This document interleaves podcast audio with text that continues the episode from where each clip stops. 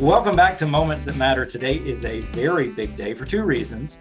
Reason number one is that Paul and I are recording together for the first time in person since maybe 18 months ago. Yeah, something like that. We're reunited and it feels so good. I got to be honest. And the second thing is that we have the wonderful opportunity to chat with uh, pastor, speaker, church planter, colleague, and dear friend of us both, Reverend Natasha Donjel. Natasha is currently laying the foundation of a new church plant, Follow Church, launching officially in 2022 from her home church here in South Carolina. She's married to the wonderful Reverend Brent Donjel, professor of student ministries here at Southern Wesleyan University, and is mom to the three sweetest girls in the whole wide world. Natasha's love for Christ is infectious, and her life truly is a testimony of one lived in deep relationship with God. Uh, her commitment to reaching others with the full counsel of the gospel has taken her on grand adventures, both here at home and abroad around the globe, but perhaps none as exciting as the one upon which she currently embarks. Natasha, thank you for joining Moments That Matter today. Welcome. Oh, thank you so much for having me. We had an opportunity uh, a few months ago to talk, and you introduced sort of um, what's behind Follow Church. So you're embarking as a church planter, which is uh, a mammoth task, really.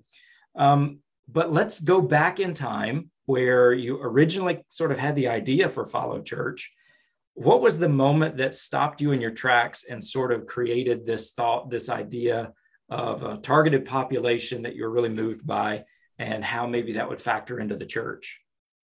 Hmm. Oh, Scott, that's such a good question. And um, the answer, I, I, feel like it was more of an evolving uh, journey than one specific moment. So sometimes I kind of point back to growing up in Canada and my sort of young adult years, um, early on in my ministry education, and then uh, early on in our ministry there up in Canada, um, just a lot of uh, that was sort of the mass exodus of the millennials, you know, leaving the church. And so, so many of uh, the people that either I went to church with or that I, you know, studied ministry alongside with, um, yeah, so many of them, and some of the stories were really heartbreaking. You know, a lot of them didn't just leave the church you know they left their faith and then they left their their spouse they left their families you know there was a lot of devastation in a lot of those stories uh, so I I think I just was watching. I was I was observing. Um, my uh, I was with my late husband in ministry there at the time, and you know we would wrestle ourselves with you know are are we doing the right thing? You know, serving at we were at this Baptist church up there in Nova Scotia, and you know just kind of had our own underneath wrestle, but just always you know we loved the church and you know we were um, we had no desire to leave but just you know what's going on? We were just watching and wrestling and observing. Uh, and then i think what impacted me even more than that is uh, actually even in my own family um, i have just such a wonderful family. Uh, there are four siblings and uh, just each one of us had this really interesting unique journey going from being raised um, we were kind of this mixture of Baptist and, and then Wesleyan.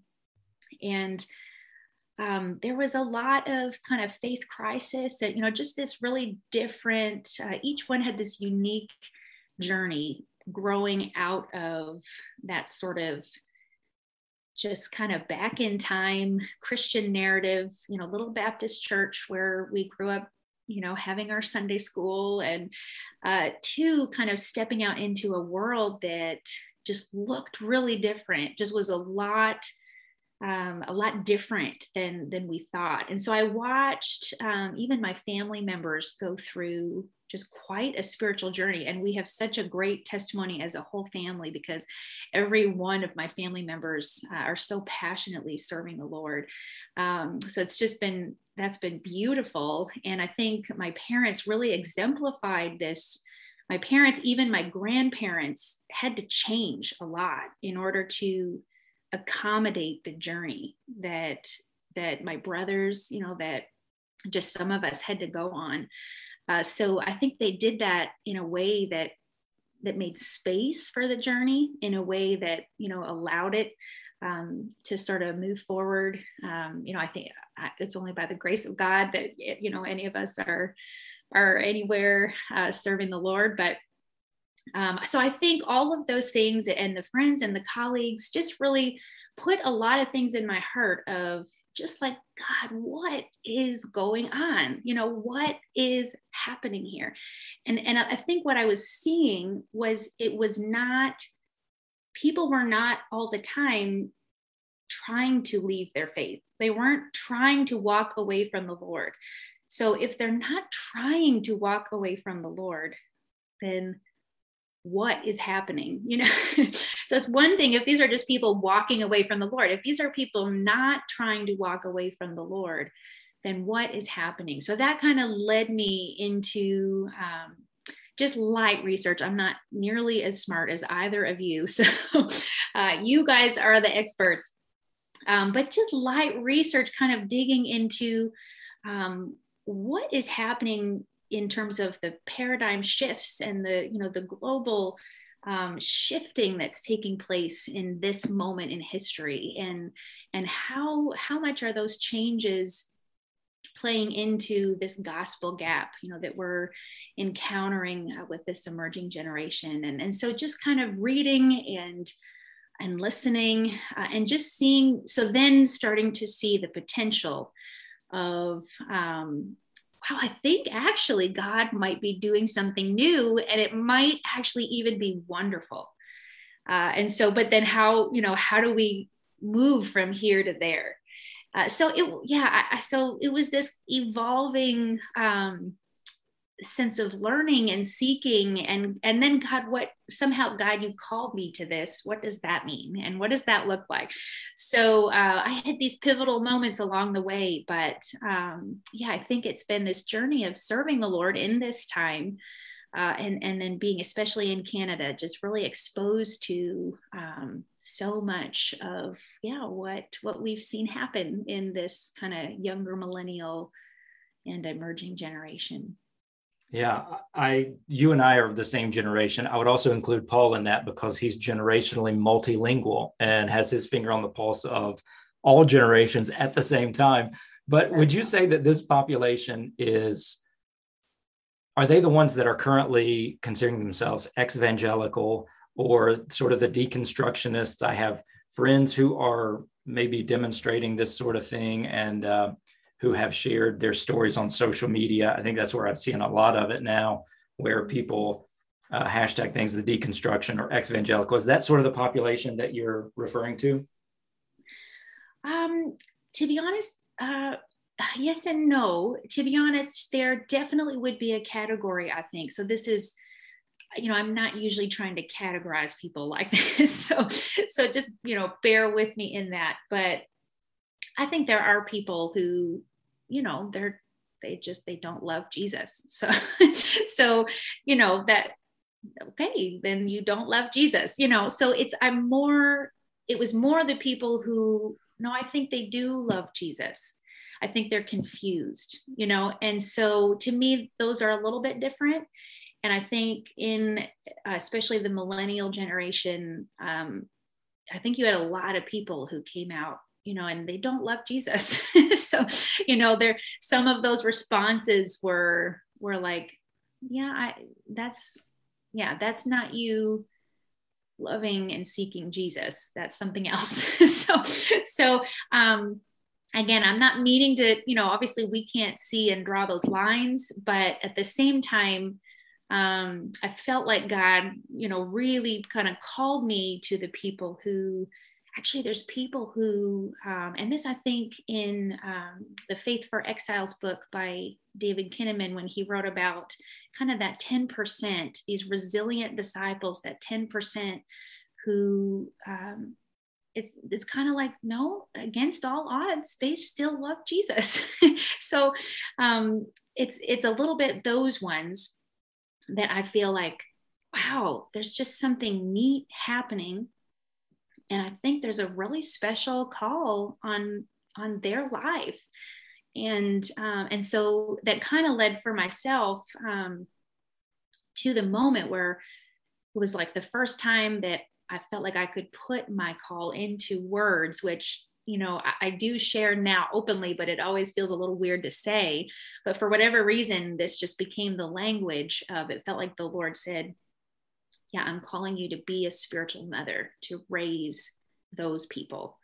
And they're scattered, you know, they're everywhere, but there are these disciples there are these resilient disciples out there and they have a strong anointing and calling on their life uh, but they really need to be raised up in the lord they really need to be discipled and spiritually formed and then and then you know in a healthy way sent out uh, so that was um yeah so did, I, I think that's a little bit intangible in the sense of nailing down a demographic. Um, but I think that that's still kind of where um, you know I focus. I'm not. I'm not trying to. I'm not chasing after disgruntled Christians, if I, if I can put it that way. I'm chasing after people on the other side of a global shift who are trying to figure out how to follow Jesus today. People who maybe want things to be different mm-hmm. spiritually. Yeah, I think um, you know when we when we think about that passage of scripture that talks about the the new wine and the old wineskins, um, you know, definitely I think theologically, you know, we see that and know that as Old Testament and New Testament. But I do wonder, you know, when it seems like through history, we do come to these moments in time where, you know, I think you know maybe it's all the same wine it's just jesus you know so we're not we're not changing the gospel it's it is the new wine that is the gospel of jesus christ.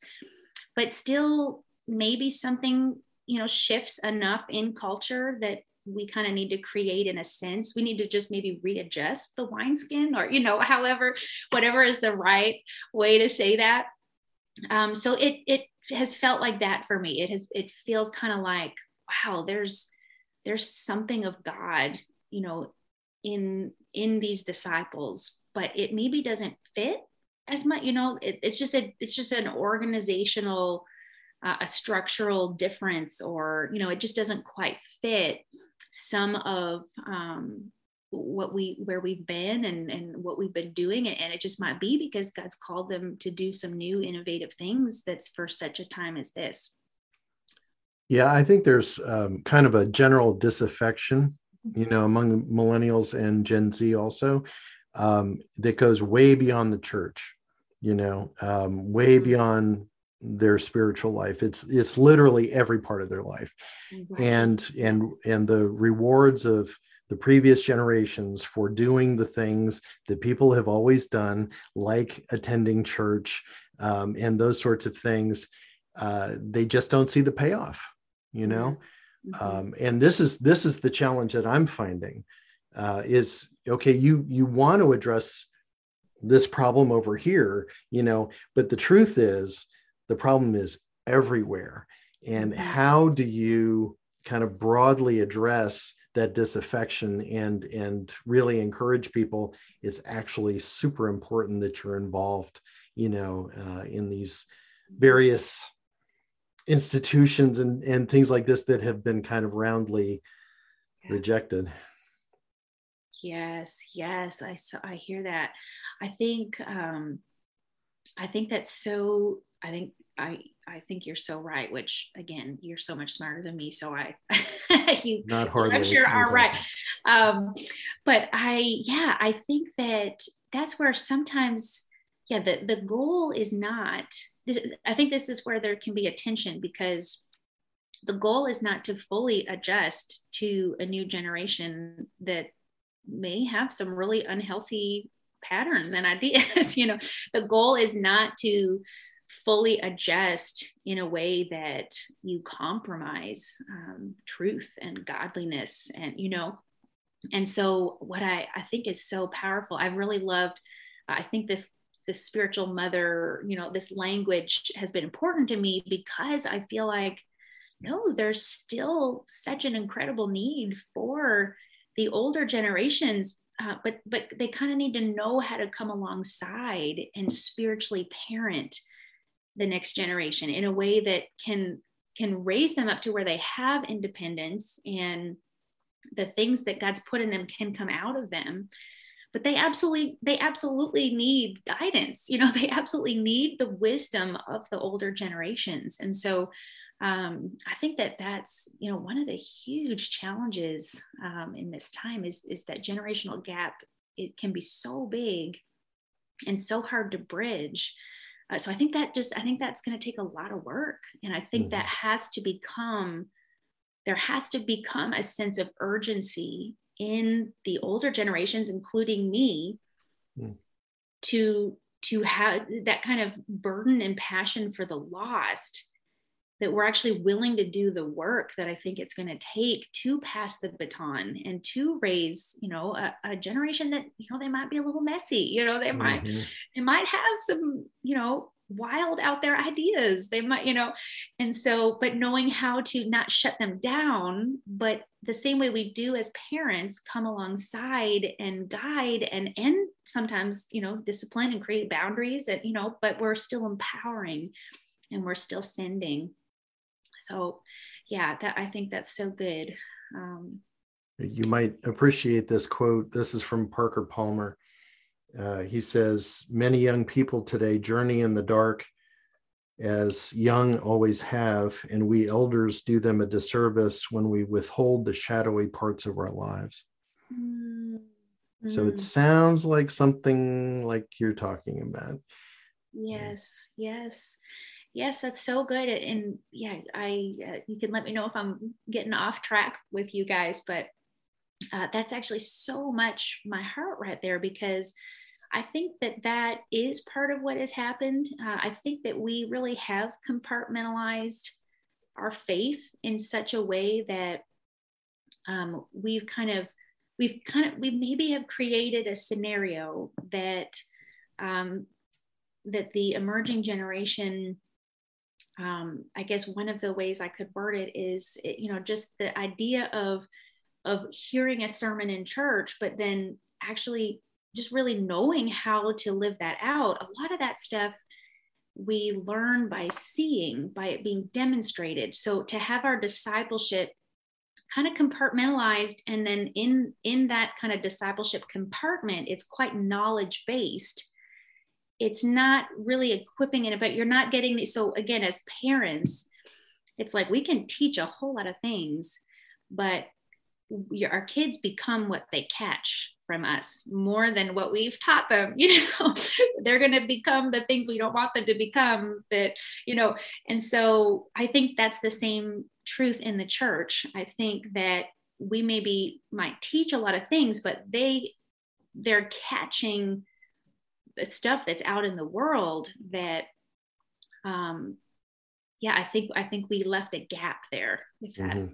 if that makes any sense yeah yeah, you described my sort of upbringing perfectly with that statement because the degree of faithfulness in Christianity was equal to church attendance. And mm-hmm. so mm-hmm. Sunday morning Sunday school, Sunday morning service, Sunday night service, and whatever we had on Wednesday night was always the markers of a successful spiritual life, mm-hmm. even though that could leave any sort of manner uh, vacuous um, longing and hunger for more um, yeah, it was still just this very cerebral come together these four times per week. And as long as you check that off on your weekly box, then you're in pretty good shape. Um, but I think it did create such a, an, an, emptiness and a hunger for those wanting more who didn't know how to get it and didn't know um, where to look. And so you did a great job of, of sort of putting your finger on those who uh, that's the hunger and the desire they have. So enter the scene, follow church. Um, I feel like every era sort of has a, a, a, movement to target those who have become outliers within Christianity and um, who need to sort of find their new way in response to this timeless message of Christ. What of this population that you've described, what do you see as their deepest needs spiritually? And how can Christ go about restoring those areas that maybe have been neglected? Mm, yeah, oh, that's such a good question. Um, I do kind of focus on three that just have kind of, for myself, uh, framed a little bit of, of our strategy and and approach. Um, the first one is, um, you know, to say it the most common way to say it is community. But what I more mean by that is um, having that that place where you build enough trust where you can be vulnerable and and in that vulnerability um, building relationships that are uh, there's some depth to them and so um, that one is really kind of tied to and almost almost secondary in my my view to the second one which uh, actually is spiritual formation. Um, you know i think that it actually breaks my heart the way um, what evangelicalism you know kind of looks like today and or you know our reputation or because of how how much you know holiness and sanctification what that actually is is so beautiful. And that's what we bring you know we bring the testimony of this this saving grace a regeneration that you know can lead to this sanctification that is this being perfected in love. And so i i kind of simplify it um, when i'm talking about it saying being made whole and being made holy that that those things are kind of both happening in this process of spiritual formation.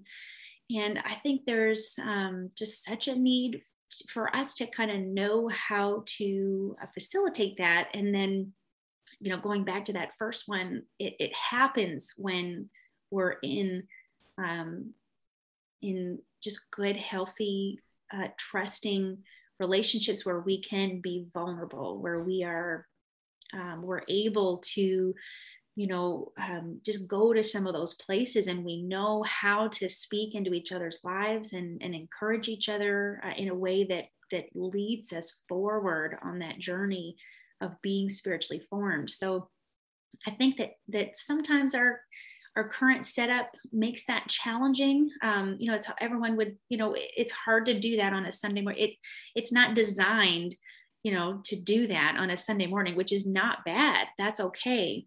But i think um, you know and, and all pastors that i know you know they want so badly to have a thriving you know, small group ministry or whatever because of how much you know real discipleship happens in relationships. And um, so but i think that it's awkward to go from the big setting sometimes and and then trying to create that in the smaller groups just has become you know has been a challenge. Um, and so i think that there's just a very a very um, uh, kind of a different way of of being together in a way that a lot that makes room for your soul that I think is just necessary. Um, and knowing how knowing how to do that well. You know, I I feel like growing up there was such a fear of if you let somebody share if you open the floor for testimonies or you know it's just going to be horrible people say the craziest things and you know and so um, but there has to be a way i think in the church in a way that makes space for the soul uh, in a way that makes space for spiritual formation to take place a deeper level of spiritual formation and so kind of the point of all of that leads me to the real thing which is that i think that we we need to see people look and smell and act like Jesus. I just think we need that to be uh, more tangibly um, demonstrated and and visible. And and in that, I think there's this hunger for um, a life that is is not going to church but it's it is this life of on mission and it's by faith you know the things that we do in the lord that only God can do. Like there is no there's no other explanation for this, you know, random divine appointment encounter on the side of the road with this person that is now in tears because of how God, you know, there that those that way of life of kind of living like Jesus with this gospel presence in any and every conversation being led by the Holy Spirit and and knowing you know the holy spirit's leading me to go say some crazy thing to this stranger you know not not some crazy thing but but you know just being able to to walk in faith so um so close to the lord. Um i just think that is so necessary and and that i think that's what um so many are so hungry for is I just want to strip everything else away and I, I want to see Jesus. I want to see us live like him. I want to see. And then I think when we make enough space, you know, when we are, when we're living so close to him, when we're, we're stepping into his rhythms and we're being spiritually formed so that we're living according to his nature. You know, we are new creations in Christ and it's his nature and his life at work in and through me. I think we have potential to to really in, inspire the faith of this generation um, in a way that you know just brings glory to God and but I think it kind of has to be it just has to be so really God and i think we have a lot more to die to ourselves you know in order for that to really be what comes out of us is it's not actually my old flesh. It's actually the life of god in peace and in power in a way that is only god and it's nothing else um, that is able to flow through my life in a way that that no you know no one can deny and it causes people to fall on their face in the same way as the New Testament. So, um, so yeah, I think, and then I, I guess with that, a, um, I think there is such a hunger for. I think that, uh, you know, I, so full disclosure, when I hear some incredible sermons about uh, about mission, and um, but so often they do still end with a sense of like so sign up for the children's ministry you know? And so that's such a real need that i don't want to minimize that you know that it, like i need that all you know and that's a real very very real and important need. Um, but i think that we have to flip our understanding and and really understand no I, these people they're ready to go launch you know they're ready to take the world for jesus and we have to actually empower that. So they it's we don't we can't keep them in our little corners like they're gonna go. And so um, they need to be sent on mission Thanks for listening to Moments That Matter, a podcast that looks at the moments in our lives that come along from time to time that have consequences long after the moment, especially those moments that have to do with the choice of vocation. In his book Let Your Life Speak Listening for the Voice of Vocation, Parker Palmer speaks of a clearness committee in the Quaker tradition, wherein a group of older, wiser people ask questions of someone considering a life choice as a way of clarifying the next step. We may not meet with a committee about these big decisions, but we all have these critical junctures in our lives, which we can think of as clearness committee moments. We need to pay attention to these moments because they are profound and potentially life altering. We'll relay stories from our lives and interview others about theirs, especially noting the clearness committee moments, those we choose to recognize and those that were sadly ignored, those decisions that were made with God in mind and those that were not. Our hope is that these podcasts will cause you to think of the same kind of moments in your life with new clarity.